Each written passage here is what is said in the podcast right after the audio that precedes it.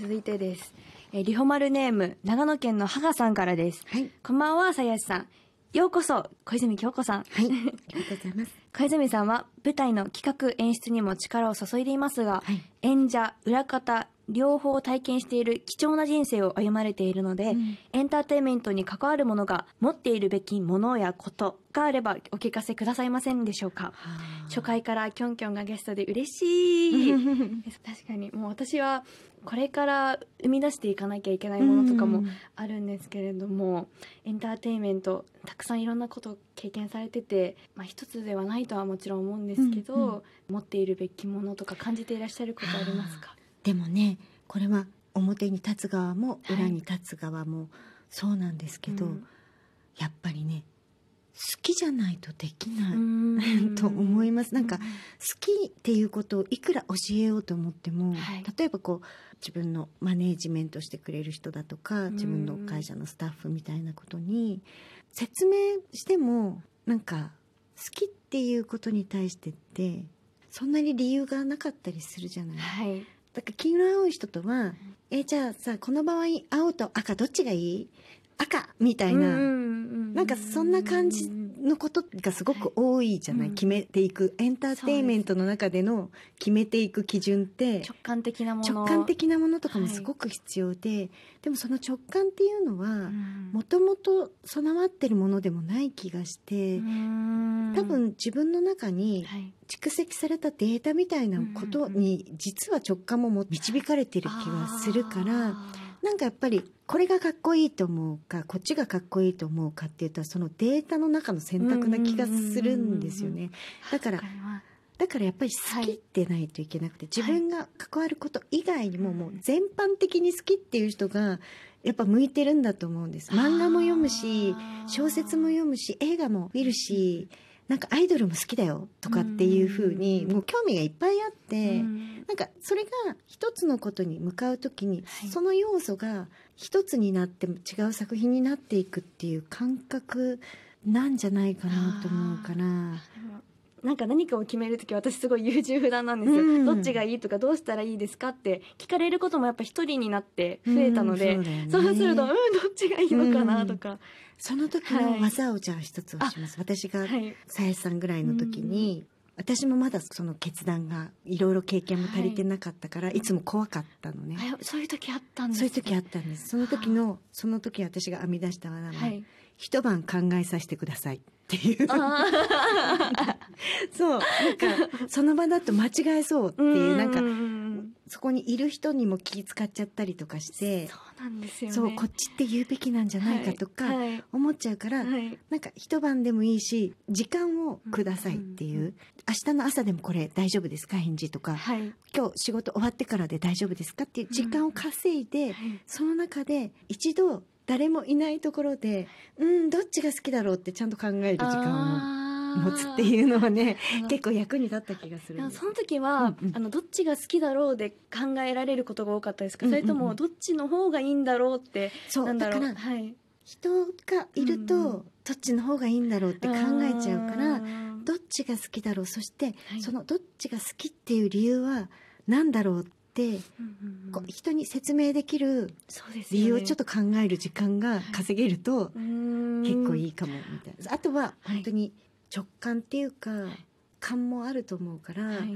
それもちょっとねそそれって一人にならないと降りてこなかったりしないですか？うそうですね。ね。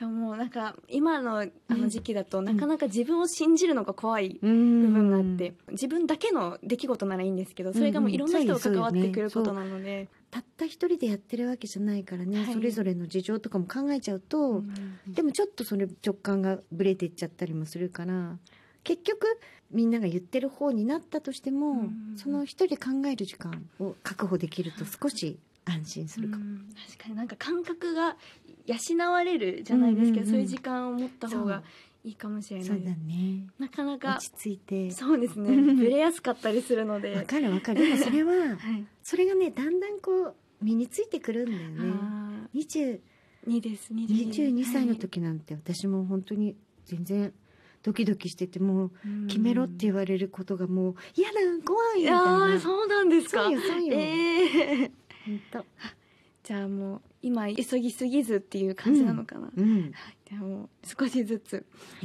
やっていきたいです。はいはい、続いてリホマルネームきなこ22さんからです。はいはじめまして、りほちゃんと同じ22歳です。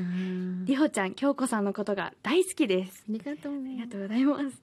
私は障害を持っていて、うん周りの友達とは少し違います。うんこの障害のことを理解してくれる人もいなくて、日々うん落ち込んでいた時に、京子さんの自分を見つめてを聞いて、生きていけばきっといいことがあると信じ、22年間生きてきました。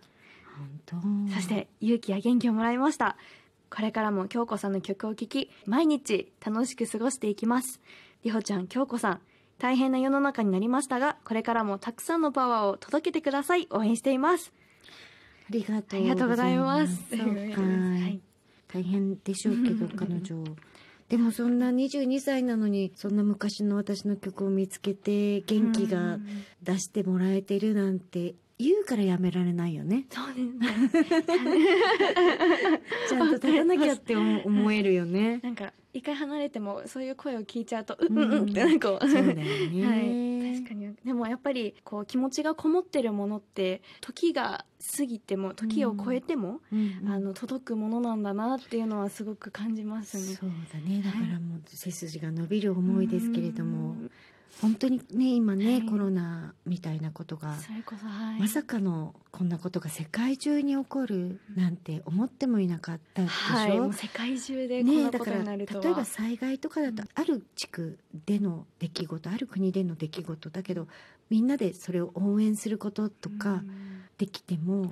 全世界ってこういう出来事が起こった時に私たちは何を考えて何を目指してとか何を求められているんだろうかみたいな気になりながらもこういう時こそエンターテインメントが力を発揮できる時かなとかも思ったりしてみんなではい。エンターテインメント業界みんなで手つないでうん。ちょっとでも世の中を照らす明かりになりたいなって思う今日この頃ですけど。ね あのそれこそあのコロナで自粛期間も多分少し超えたあたりなのかな、うん。劇場に行く観客の人に選択肢が持たれる時期になった時に、ね。小泉さんが劇場を今までやろうと思ってた演目はできないけどイベントをやりましょうっていうことをやられてたっていうのを見て、それこそなんかそのどうしたらいいかって考えられて行動された形になったものなんじゃないかなって。